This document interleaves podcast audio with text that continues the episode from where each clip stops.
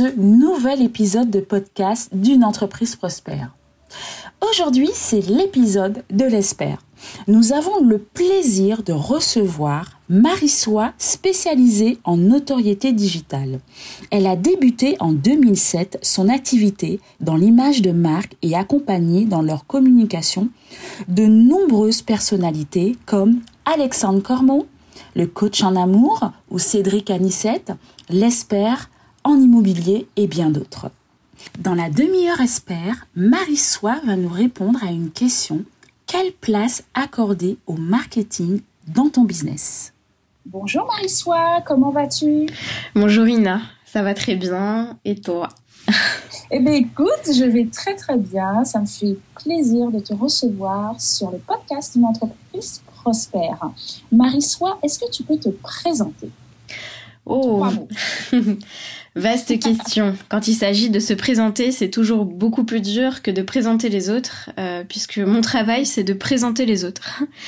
Ah Oui, donc je suis dans le marketing, euh, je raconte euh, l'histoire des autres en effet, je les aide à trouver leur positionnement, je les aide à donner envie aux autres.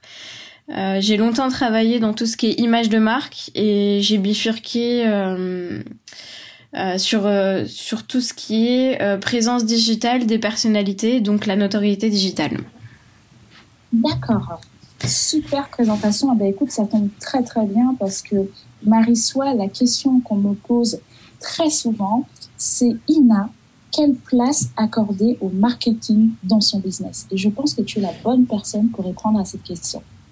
Alors, dans un premier temps, quand il y a une crise, euh, avant, enfin surtout avant, on retirait tout ce qui était communication puisqu'on avait l'impression que c'était euh, trop euh, que, que c'était inutile en fait, que c'était du vent. C'était vraiment les premiers postes qui sautaient, c'était la communication. Euh, au fur et à mesure, heureusement, les personnes se sont aperçues et les dirigeants d'entreprise se sont aperçus que sans marketing, aujourd'hui, on ne peut plus vendre. Le marketing, c'est une manière de valoriser les produits que l'on vend et de se valoriser soi-même aussi. C'est une manière de donner envie à l'autre d'acheter chez soi. C'est une manière de créer un lien et de donner confiance aussi également, de faire adhérer à nos valeurs aussi. Et, euh, et on, avec un bon marketing, un bon positionnement, on peut se vendre euh, beaucoup plus euh, rapidement puisque un bon marketing euh, clair euh, fera qu'on aura directement les prospects très intéressés par nos produits puisqu'on les aura trouvés rien que par le fait d'être à sa place en fait. D'accord. Mais tu parles de positionnement justement, Marie-Soie, mais comment choisir un bon positionnement marketing en tant qu'entrepreneur?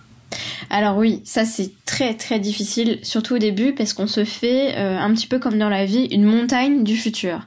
C'est-à-dire que avant que les choses se produisent, on s'imagine, euh, on, imagine la situation d'après en se disant voilà, si je me lance aujourd'hui, ça va marcher, et puis tout d'un coup on se dit, alors qu'on n'a même pas encore lancé, on se dit mais non ça va pas marcher, mais si ça va marcher, mais non ça va pas marcher. Donc pour trouver son beau positionnement, la chose la plus intéressante, c'est de se lancer je sais que c'est très très con à dire, mais c'est tellement vrai. Évidemment, de réfléchir au maximum euh, pour euh, être juste soi-même pour se présenter, c'est une évidence. Mais au fur et à mesure, il faut être à l'écoute des autres, de se rendre compte les, les questions qu'ils ont régulièrement, les besoins qu'ils ont, et pouvoir répondre en fait à leurs besoins pour leur apporter de la valeur.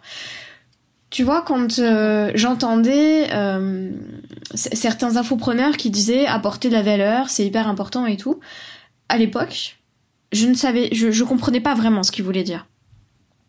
Oui, je, je, je, voyais pas. Donc je comprends très bien quand les personnes me disent, je, je vois pas ce que, comment apporter de la valeur, comment apporter euh, quelque chose aux, autres. Et c'est quand on est dans sa zone d'expertise qu'on ne réfléchit plus du tout à ce que l'on est en train de raconter que là et qu'on fait plus d'efforts, que là déjà on sait qu'on est dans sa zone d'expertise et quand on voit la réaction des gens qui nous disent c'est super, ça m'a apporté, alors qu'on n'a pas fait d'efforts pour le donner, c'est que là vous êtes sur la bonne voie. Donc, Merci. donc se lancer, faire beaucoup de tests, faire beaucoup d'essais. Copier les uns les autres, c'est une chose, mais il faut pas faire que ça, évidemment. Je pense qu'il faut réfléchir énormément. Je vais te donner l'exemple. Là, euh, avec mon père, je t'en avais parlé, on a une association pour les personnes atteintes de la sclérose en plaques. Pendant très longtemps, je me suis dit, on a, euh, en fait, Google nous a donné 10 000 euros par mois pour pouvoir communiquer. Donc, euh, faire, euh, voilà, donc pour faire du Google Ads. Ok. Voilà. Et il s'avère que euh, c'est beaucoup plus difficile qu'on ne le pense, alors que j'ai des experts de la, de la publicité euh, dans mes équipes, de vendre alors qu'il y a un besoin, il y a un expert, il y a beaucoup de choses. Il y a quelques jours, j'ai créé un profil en fait au docteur en question sur TikTok. On pourrait s'imaginer que voilà, on pourrait s'imaginer que TikTok c'est un média pas sérieux, et c'est vrai que j'avais vu mon expert comptable dessus, je m'étais dit mais bon, ok, euh, c'est une perte de temps, euh, c'est- pas forcément des vidéos très intéressantes et tout. Et en fait, on s'aperçoit que les gens vont sur TikTok, sur TikTok pour s'aérer la tête. C'est marrant, voilà. Donc, faut savoir que sur le profil de mon père, je n'ai pas, oui, puisque le docteur est mon père. Euh, faut savoir, voilà, j'ai j'ai fait un lapsus euh, plus que révélateur. Et euh, quand j'ai créé son profil et tout, euh, déjà j'ai fait quelques recherches et euh, j'ai tapé hashtag sclérose en plaques. Et à ma grande surprise, alors que ce réseau pourrait paraître un réseau hyper léger, j'ai vu qu'il y avait beaucoup d'hashtags sclérose en plaques. Donc c'est là où j'ai compris que les gens venaient sur TikTok pour s'aérer la tête et venaient sur TikTok aussi pour s'exprimer. Donc exprimer sa douleur, euh, exprimer aussi euh, ses victoires, euh, créer une sorte de communauté où les personnes se comprennent. Eh bien, en quelques heures, j'ai eu entre 600 et 700 vues sur certaines des vidéos.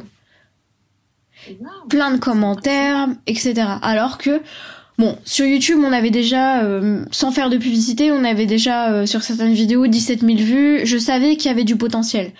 Mais tout ça pour dire que pour trouver son positionnement, il faut arrêter les a priori. Faut arrêter de se dire bon, euh, il faut forcément être sur LinkedIn si c'est entrepreneur, faut forcément en fait, c'est- plus l'autre qui doit nous guider et pas nous qui devons penser à la place du Ça client. veut dire que en fait, c'est le client euh, qui choisit le réseau social. Je n'ai pas trop compris. Oui, en fait, je dis juste que il faut pas avoir d'a priori.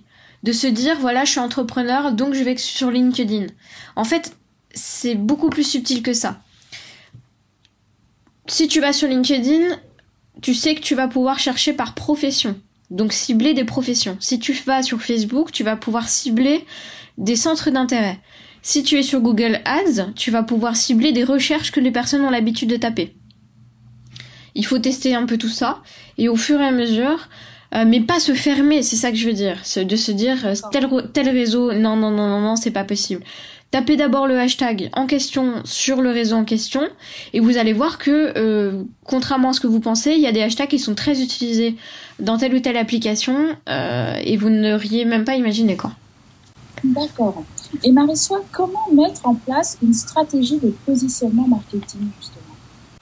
Alors, donc comme je te disais, déjà, euh, tout préparer à l'avance évidemment, se lancer, écouter énormément les autres, donc écouter sa clientèle et réajuster tout le temps. Pour euh, la créer de façon efficace et évolutive, déjà, il faut tout préparer à l'avance. Enfin, moi, c'est ma vision des choses, évidemment. Tu me demandes, donc c'est comme ça que je travaille. Euh, et c'est vrai que le fait de prévoir à l'avance ses postes, déjà, ça évite le côté chronophage, ça motive. Euh, c'est beaucoup plus agréable de travailler parce que euh, tout est programmé d'avance. En général, euh, si tu prévois ton mois à l'avance sur tel réseau, bah après tu peux te consacrer à un autre réseau en utilisant d'autres sujets et à ce moment à ce moment-là, tu as une présence digitale beaucoup plus intéressante que de faire au jour le jour.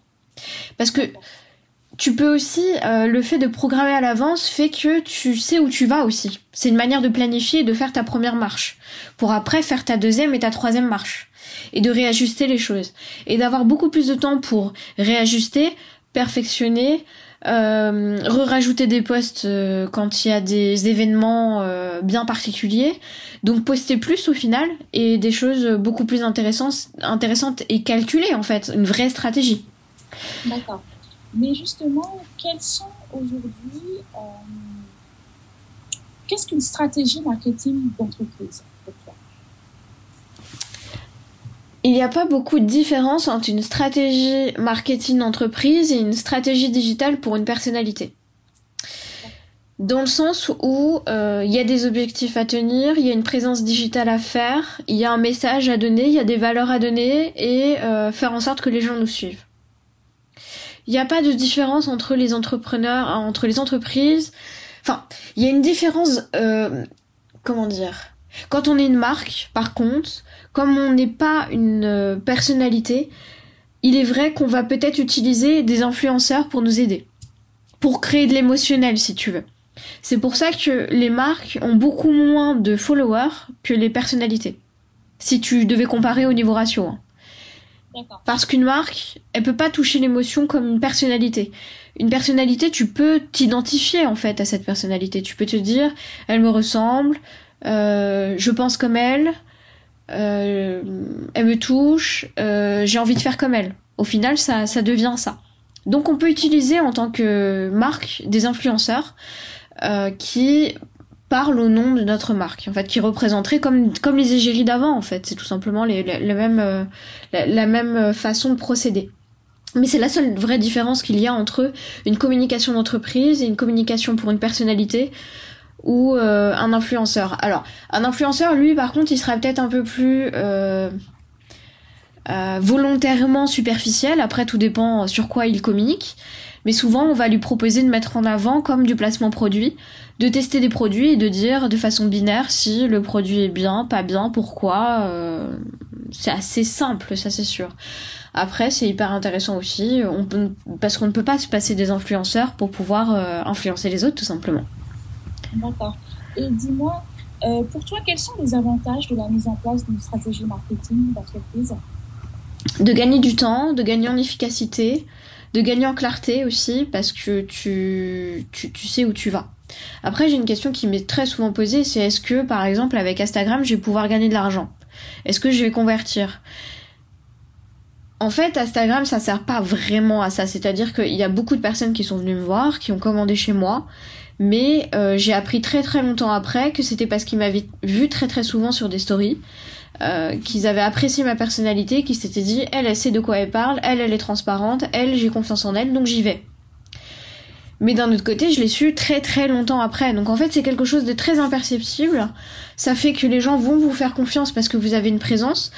Quand on veut regarder l'âme d'une personne, c'est vrai qu'on va sur son Instagram et on va aller regarder, un peu chiner tout ça, pour regarder euh, quelle est l'éthique de la personne, si on peut lui faire confiance ou pas. Donc ça va faire que la personne peut signer chez toi.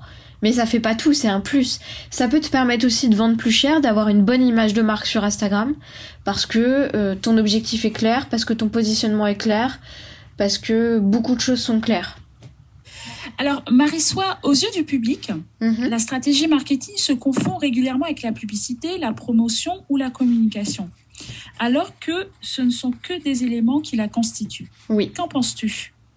Alors en fait, tu peux Oui, alors le marketing, en fait, c'est euh, c'est une manière de procéder, une stratégie qui permet de mettre en valeur vos produits, mais on peut très bien faire du marketing sans faire de publicité. Donc les deux sont dissociés. La publicité, en fait, c'est ça va créer du trafic vers vos produits. Ce qui est intéressant de voir, c'est que même si vous avez 10 000 euros de publicité par mois, si votre positionnement est pas clair, vous n'allez pas vendre. Donc vous aurez beau avoir euh, euh, 10 000 euros de publicité, il n'y a même pas de ratio qui va pouvoir être possible. Donc je pense que c'est très intéressant au départ, si jamais vous avez, euh, vous voulez tester votre marketing et voir si votre positionnement est bien, de tester avec des petits montants et réajuster en fonction des réactions des réactions des gens. Il existe des beaucoup de logiciels euh, pour pouvoir repérer euh, combien de temps sont restés les gens sur votre site, à quel moment par exemple sur une vidéo YouTube les gens s'arrêtent. Euh, quand ils s'arrêtent par exemple à 3 minutes, vous pouvez vous amuser à mettre une sorte d'écran d'appel à l'action à ce moment-là pour recapter l'attention de la personne, qui peut faire que les personnes restent un peu plus longtemps chez vous, comprennent ce que vous faites et adhèrent. La publicité, c'est différent du marketing, les deux se complètent. Quand on fait de la publicité, on crée du trafic tout simplement, et c'est du trafic payant. Donc on crée plus de trafic grâce à la publicité, mais le marketing et la pub, c'est deux choses très distinctes. D'accord. Merci Marie-Soie. Marie-Soie, euh, je souhaite, je suis une entreprise, je souhaite créer une stratégie euh, marketing pour ma structure. Comment je peux faire appel à toi? Euh, alors, avant de faire appel à moi, je pense qu'il est très important de réfléchir à là où vous voulez aller. C'est-à-dire, euh, si vous voulez, euh, si par exemple vous avez un site internet e-commerce, ou même si vous ne l'avez pas encore créé et que vous voulez le créer avec moi, c'est très très important de réfléchir combien de ventes vous voulez faire, mais avant ça, quelle image vous voulez donner à votre site et quelle valeur vous pouvez toucher. Après, là, par exemple, toi tu me parles de toi. Donc je vais prendre plutôt ta société en exemple. Euh, toi, tu es plutôt dans le consulting. Donc, tu es dans les chiffres. Donc, évidemment, dans ta façon de communiquer, tu seras très concrète. Et ça, c'est très important. Tu seras dans les preuves sociales aussi. Tu seras dans les témoignages. Tu seras dans la manifestation de la, de, de la confiance que les, euh, que les clients ont en toi. Et ça, c'est hyper important de le mettre en avant chaque entreprise a sa façon de communiquer. Mais avant de me contacter, en général, il faut quand même réfléchir un minimum. Euh, après, je peux aider à clarifier les choses puisque rien que pour réaliser mon devis, je pose beaucoup de questions. Et, euh, et ça peut arriver aussi que plus le, le projet est complexe, plus la personne a besoin de temps. Une fois que je lui ai posé toutes les questions importantes, euh, elle peut très bien revenir vers moi euh, deux mois après, quoi. Donc, euh, parce qu'elle se rend compte qu'elle n'a pas assez réfléchi à son projet, qu'elle sait pas où elle veut aller, euh, que. Mais c'est pas à moi de réfléchir. Par contre, euh, où la personne elle a vraiment envie d'aller. D'accord. Parce que je... Donc tu penses que elle doit quand même, euh, parce que c'est vrai que lorsque tu es chef d'entreprise, tu as quand même 10 000 choses à faire euh, concernant ta structure, tu as 10 000 métiers, comme je dis. Euh, elle doit peut-être se faire accompagner par un consultant ouais. qui puisse peut-être éclaircir le sujet, notamment sur son positionnement aussi, ou toi, tu vas travailler le positionnement avec cette personne? Alors, euh, ça m'est déjà arrivé de travailler en collaboration avec toi, et c'est vrai que c'est agréable parce que toi, en fait, t'as, euh, ça évite, par exemple, que des personnes viennent me voir, euh, n'aient pas les finances ou n'aient pas réfléchi à, euh, au fait que ça coûte des sous, notamment. Euh, toi, de ton côté, t'arrives à voir si c'est éligible par les banques, par exemple, pour les prêts. Donc quelque part, travailler avec un consultant, c'est un plus. C'est-à-dire que moi, je, je, perds moins de temps à essayer de comprendre le projet. je perds beaucoup moins de temps aussi à, à parce que le client, c'est vrai qu'à partir du moment où il se rend compte que finalement, il a pas réfléchi son truc et que souvent ce sont quand même des, des entrepreneurs débutants, c'est-à-dire ils débutent pas forcément dans l'entrepreneuriat, mais en tout cas dans le projet en question. Bah oui, puisque justement, euh, le, la stratégie marketing se définit déjà oui. euh, sur le business model. Ah oui, tout à fait. Conseiller de le faire déjà euh, à partir du moment où tu crées un besoin. Derrière, tu es obligé de décrire ta stratégie digitale. Donc, je pense qu'il est important de travailler avec un consultant ou euh, aussi la chambre des commerces ou autre sur le positionnement euh, notamment sur le business model pour un créateur d'entreprise, bien Tout à sûr, fait. et ensuite euh, pour celui qui est déjà entrepreneur, mais qui n'a pas pensé à sa stratégie digitale parce que tout va vite. -hmm. euh, Aujourd'hui, on est dans l'ère du temps, on est dans l'ère du digital. Donc, cette personne justement qui a déjà créé, est-ce qu'elle peut venir te voir euh, tout en n'ayant pas travaillé justement cette stratégie en amont? Oui, oui, c'est tout à fait possible. D'accord, c'est tout à fait possible. Après, je préfère euh, évidemment euh, quand, oui, je te connais. quand t'es là, parce que je suis pas une feignasse, hein, on est d'accord. Je travaille oui. énormément, mais euh, il est vrai que c'est quand même beaucoup plus confortable parce que tu vois, je te, je te donne un exemple. Là, il y a une personne qui vient de me contacter pour euh, que je réalise un site internet qui ressemble à Airbnb un peu. Donc, euh, je te dirai pas dans le dans, en détail euh, ce qu'elle souhaite mettre en place. Mais c'est très intéressant, mais je suis dans le flou parce que je ne sais pas du tout si dans sa tête elle sait combien ça coûte. Tu vois D'accord. Donc euh, ça c'est surtout cette partie-là qui, qui m'intéresse quand je travaille avec toi. C'est-à-dire que la personne elle arrive à quand même euh, prendre conscience euh, que ça a un coût puisque il faut pas penser que ça rapporte que des sous. Évidemment, pour euh, que ça rapporte des sous, faut investir, mais faut pas investir n'importe comment. Et c'est vrai que le fait d'avoir un consultant en amont, c'est un confort luxe, vraiment. C'est-à-dire que, c'est vrai que dans les débuts, c'est vrai que c'est c'est serré en termes de, de, financement. Oui. Aujourd'hui, on n'a pas le choix parce que finalement, si on n'est pas présent sur le web, qui va savoir qu'on est présent sur la place? Je Mais dis toujours. Hein. C'est pire que ça. C'est-à-dire que si on n'est pas présent sur Internet, on n'existe pas. C'est-à-dire que les gens vont se méfier. Les, oui, puis les gens vont se méfier de vous. Regardez, s'il y a une personne qui vient, même en tant que client, hein, un client qui vient et qui a aucune présence digitale, même en perso, je vais me dire euh, bon faut peut-être que je fasse attention parce que euh, la personne n'a aucune présence digitale elle a aucun profil elle a mis ou elle a mis juste une photo euh, une même pas de photo ni quoi. Je sais pas qui j'ai affaire parce que je rencontre pas tous mes clients. Enfin je veux dire je travaille avec le monde entier avec je sais pas combien de fuseaux horaires. J'ai des clients à Miami j'en ai en Guadeloupe j'en ai vraiment partout donc quand une personne me contacte, j'ai besoin de savoir à qui j'ai affaire. Et c'est exactement pareil quand un, quand un client veut, euh, veut, veut, commander euh, quelque chose, il va essayer de regarder les avis, il va essayer de regarder euh, si les personnes ont bien reçu leur colis par exemple. Ils vont essayer de regarder quand ils sont coachés par quelqu'un que la personne a une éthique correcte et, et répond aux besoins des gens. Enfin, il y, a beaucoup de choses à faire évidemment, sinon euh, ou alors ils font l'erreur de pas le faire et c'est au petit bonheur la chance et, euh, c'est un peu plus rare. C'est des personnes qui ont pas forcément le temps. Moi, ça m'est déjà arrivé par le passé de faire ça. Euh, donc, donc voilà, mais oui, oui, c'est hyper important d'avoir. Bah, souvent, il y a beaucoup de personnes qui me contactent en disant je veux juste une présence digitale, et puis il y en a d'autres qui me qui m'écrivent en disant je veux tout exposer, comment on fait? D'accord. Donc euh, ça c'est deux stratégies différentes quand on parle de stratégie. Euh, tout exposé, ça veut dire une surprésence, ça veut dire une stratégie où euh, la personnalité ou l'entreprise s'investit au maximum à tout niveau, au niveau temps, contenu, argent évidemment, pour avoir une surprésence et un bon positionnement parce que c'est toujours le même problème, ça sert à rien de payer de la publicité si on n'est pas bien positionné. C'est-à-dire que ça va pas du tout convertir. Voilà, on va se décrédibiliser totalement. Euh, et c'est juste, ça sert à rien. Donc après, on peut faire des petits tests, évidemment. Quand je dis se lancer, c'est pas se lancer en mettant tout le budget pub et, euh, et, euh, et, on verra bien, c'est pas du tout ça. C'est euh, commencer à faire, euh, par exemple, six pubs différentes avec six images différentes, six textes différents, essayer de regarder ce qui, regarder ce qui fonctionne le mieux, essayer de regarder sur les forums dans les sujets que vous traitez pour regarder quelles sont les problématiques des gens et quels euh, mots ils emploient aussi pour utiliser leurs phrases. Ça c'est hyper important. Parce que c'est aussi les phrases qui tapent sur internet, donc euh, même quand vous décrivez ça sur Facebook, euh, c'est référencé après sur Google. Donc tout ça c'est du c'est du référencement dont on ne peut pas se passer. Hein. Enfin, je veux dire, maintenant, quand on tape le nom de quelqu'un sur Internet, s'il a aucune présence, mais c'est super louche.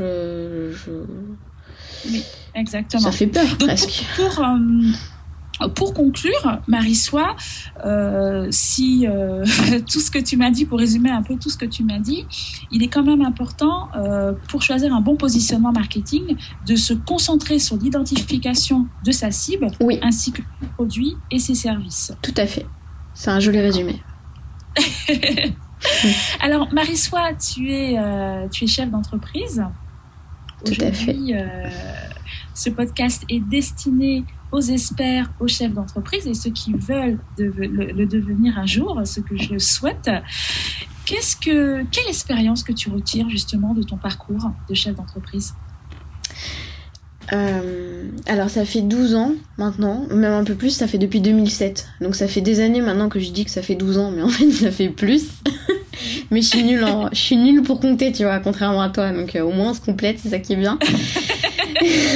tu vois, et je te jure là, c'était quand il y a il y a quelques semaines, je ne savais plus quel âge j'avais. Hein. Donc euh, non. non. mais, si, je non, te non, promets. c'est les faits. Généralement, quand on arrive à 35, 36, tu sais, moi, je me suis. On veut plus savoir. Hein. euh, voilà, j'ai un centre de formation euh, qui, euh, qui me demande il n'y a pas longtemps euh, mon CV. Oui. Ça longtemps que j'avais pas donné mon CV. Euh, T'avais laissé Un centre de formation, exactement. Écoute, euh, j'avais oublié complètement l'âge. Euh, le dernier CV que j'ai pu donner, c'est j'avais 32 ans. Mhm. Pas mal. Ouais, c'est bien ça. Il faut rester, il faut, faut rester J'en ai comme 37. ça. ça. Ouais. Exactement. Je me suis dit, oups, euh, j'ai peut-être oublié de rajouter euh, que j'ai plus 32 ans, mais 37, mais bon. ah oui, ça faisait longtemps que tu l'avais pas donné, oui. Exactement. Donc, du coup, ça faisait quand même bizarre. J'ai rigolé. Je me suis dit, tiens, j'ai déjà appris beaucoup là. Et oui, en expérience, comme on dit. oui. Voilà, exactement. Alors, qu'est-ce que tu retires justement de cette expérience en tant que chef d'entreprise? Alors justement, ça c'est euh, donc comme je te disais, ça fait des années, on va on va dire ça comme ça, que donc euh, je suis à mon compte et euh, dernièrement je me suis associée dans une autre société euh, qui a rien à voir avec le marketing, bien que je m'occupe du marketing évidemment de cette société. Et pour en venir à là, jusqu'à maintenant, je n'avais jamais voulu m'associer. Et j'avais pensé les choses en, me disant, en focalisant sur la sécurité. C'était tout sécuritaire, c'est-à-dire euh, au niveau association, je me fais confiance à personne, je m'associe à personne, ça va plus vite que d'essayer de se réveiller en pleine nuit en disant oh mon dieu mais si euh, je dois faire confiance c'est horrible. Et finalement, euh, une chose en amenant une autre, je me suis dit mais quelque part je suis j'étais devenue salariée de ma propre entreprise, donc un peu esclave de ma propre entreprise. Sans vision euh, entrepreneuriale, bien que j'adore le business et que j'étais, euh, j'ai- j'étais, j'ai toujours été dans ce mindset-là, tu vois, dans cet état d'esprit. Mais j'avais perdu cette, euh, cette, ce goût du risque. J'étais devenue de plus en plus sécuritaire. Mhm. Et, euh, et un jour, euh, donc les personnes avec qui je me suis associée, un jour, euh, l'un de ses associés euh, aujourd'hui me dit, euh, pour que telle ou telle personne ne te voit plus comme une petite prestataire, euh, je pense qu'il faut que tu penses un peu plus grand, que tu penses plus euh, facture après facture, facturer chaque mois les choses et tout, mais que tu penses beaucoup plus loin, que tu penses pourcentage, que tu t'imposes, que tu penses association, et au final j'ai 20% de cette boîte et euh, qui fait du chiffre, donc euh, enfin qui est en train de faire du chiffre puisqu'on l'a ouvert là euh, récemment, mais ça marche déjà. Et tout ça pour dire que au fur et à mesure, on apprend à, à devenir entrepreneur au jour le jour en fait. D'accord. Et à définir ce qu'est être un entrepreneur au fur et à mesure, même si au départ on a une, une idée un peu idéalisée de l'entrepreneur. Au fur et à mesure, on peut très bien euh, perdre cet état d'esprit entrepreneur en devenant un peu esclave de sa propre société et esclave de ses clients, comme si les clients c'était nos patrons. Des patrons qui bougent évidemment, puisqu'on change de, clients souvent et même tout le temps, suivant les projets. Et pour arriver à quelque chose d'un peu plus euh, intéressant, où là on devient investisseur. C'est ça que je voulais dire. Investisseur entrepreneur. Donc, euh, parce qu'il est vrai que ce qui me fascinait moi le plus dans l'entrepreneuriat, c'était le fait de, de prendre des risques mesurés, calculés, mais de prendre des risques quand même. Et qu'est-ce que tu ferais euh, autrement dans ton parcours Si tu savais euh, certaines choses, euh, qu'est-ce que tu aurais fait autrement? Alors j'ai lu un livre qui m'a énormément aidé ces derniers temps, euh, qui s'appelle L'art de s'en foutre avec subtilité. Ah, c'est pas vrai, je l'ai eu, je l'ai lu celui-là, il est trop. Il est trop, je l'ai adoré. Il Couverture orange, d'ailleurs que je que je vous conseille à tous. Ouais, Euh, franchement, c'est ça vaut le détour quand même. clairement. En gros, ouais. En gros, ça dit vraiment. Euh, C'est-à-dire que si j'avais quelque chose à refaire, c'était, euh, ce serait ça. Ce, ce serait apprendre à, à relativiser vraiment par rapport au travail. C'est-à-dire que j'ai une vision très perfectionniste des choses. J'aime pas, par exemple, quand euh, le visuel est pas parfait. J'aime pas quand, euh, alors que j'enseigne l'imperfection à mes clients, puisque c'est l'imperfection qui séduit et qui plaît, puisque c'est, on vend grâce à l'émotion. On crée une connexion, une connexion grâce à l'émotion. Et donc c'est l'imperfection qui fait que les gens vont acheter chez nous. Parce que les gens s'identifient à nous et ils s'identifient pas à notre euh, perfectibilité, enfin, tu vois. Donc euh, si j'avais vraiment quelque chose à revoir euh, durant toutes ces années, c'est vraiment apprendre à m'en foutre, vraiment, euh, pour exceller encore plus et être concentré sur les tâches en question. Et c'est vrai qu'aujourd'hui, je me dis, tant pis si les choses prennent du temps, parce que la qualité prend du temps. Parce que les peu de fois où j'ai pas été parfaite, où j'ai pas fait parfaitement tel que moi je l'entendais par rapport à mon client, c'est quand j'ai voulu me presser parce que le client était pressé. Or, on n'est pas dans un besoin primaire, on n'est pas dans un besoin euh, manger, dormir, euh, faire pipi, tu vois. C'est vraiment, on, est dans un besoin secondaire qui est très important. Mais c'est pas, on n'est pas un jour près, on n'est pas deux jours près, et on n'est même parfois pas une semaine près, puisque c'est la qualité qui prévaut et c'est pas la quantité qui prévaut sur euh, sur un business en fait. Eh bien, en tout cas, euh, Marie-Soie, je te remercie beaucoup pour tout ce que tu es en train de nous dire parce que c'est des merveilleuses clés. Parce qu'avant tout, une entreprise prospère, c'est vraiment donner des clés euh, aux personnes qui nous écoutent. Et euh, la prochaine question que j'avais à te poser, c'est justement, est-ce que tu aurais deux, trois clés à, à transmettre à notre auditoire? Mais tu viens de les donner. J'allais dire sûrement pas. Ça va pas, non? Toi, est-ce qu'il y a quelque chose qui te vient? Parce que euh, je vais rajouter aussi que tu es chef d'entreprise, espère dans, ton domaine, mais euh, tu es aussi maman d'une merveilleuse petite fille. Et on a aussi des mamans qui nous écoutent euh, dans notre auditoire. Est-ce que tu aurais un conseil à, transmettre? Comme tu veux, je te laisse. Alors c'est assez intéressant ce que tu dis parce que tu m'aurais parlé de ça avant que je sois maman. Bon évidemment je me serais moins sentie concernée puisque tu parles d'être père. Mais être femme déjà à la base c'est quelque chose de très difficile. Quand j'étais petite moi je voulais être un, je voulais être un mec pendant très très longtemps. Parce que ça me saoulait qu'on me dise il faut que tu sois en jupe, il faut que tu mettes telle chaussure, il faut qu'à Noël t'aies un nœud dans les cheveux. Je trouvais ça tellement cucu, tellement nul que euh, j'avais en répugnance le côté fifi et après le côté femme. J'aimais les femmes, euh, évidemment, et je m'identifiais aux femmes fatales et je m'en suis beaucoup amusée. Euh, si vous allez sur mon site internet, vous allez voir que je joue beaucoup avec des talons. et, et, ça m'amuse de jouer avec les codes. Et les femmes, nous, on est quand même euh, face à beaucoup de problématiques que les hommes n'ont pas. C'est-à-dire que dans l'inconscient collectif, et même dans l'inconscient collectif, même des femmes, on se doit de tout faire on se doit d'être bonne mère, on se doit et on a beaucoup de culpabilité si on si on n'assure pas d'après euh, notre vision de perfection de la maman parfaite. On se doit d'être là pour la famille, on se doit euh, de faire à manger, on se doit de d'être attentif, on se doit d'être. Il y, a, y, a, énormément de choses que l'on se doit en fait. Et donc c'est très difficile à un moment donné de de de faire le tri entre ce que l'on exige de nous et ce qu'on a vraiment envie de donner. Et, euh, et aussi pareil de se détacher de ce que euh, les autres attendent de nous. Mais quand je dis les autres, ça peut être juste la société ou même ta propre famille qui est dans cet inconscient collectif, puisque c'est dans nos dans notre façon de fonctionner depuis des générations et des générations. Mais il y a des automatismes en fait qui sont euh, tout bonnement incroyable et on est loin d'avoir euh, réussi, euh, d'après moi, l'égalité homme-femme. C'est-à-dire que dans le travail, dans... Euh, pourtant je suis très moderne, hein, je suis du genre à aller à l'autre bout du monde avec ma fille et, euh, et faire en sorte de faire des, rendez-vous quand même et d'assurer à la fois mon rôle d'entrepreneur et de femme. Mais c'est quand même très dur. C'est très très dur. Justement, euh, c'est bien euh, ce que tu ce que tu es en train de dire est, est, est, très important. Comme je le dis dans toutes mes phrases, tout est important. Euh, J'en discutais justement avec une très grande coach, ma vie, qui me parlait aussi euh, ben, en tant que femme quand on a une quand on est maman.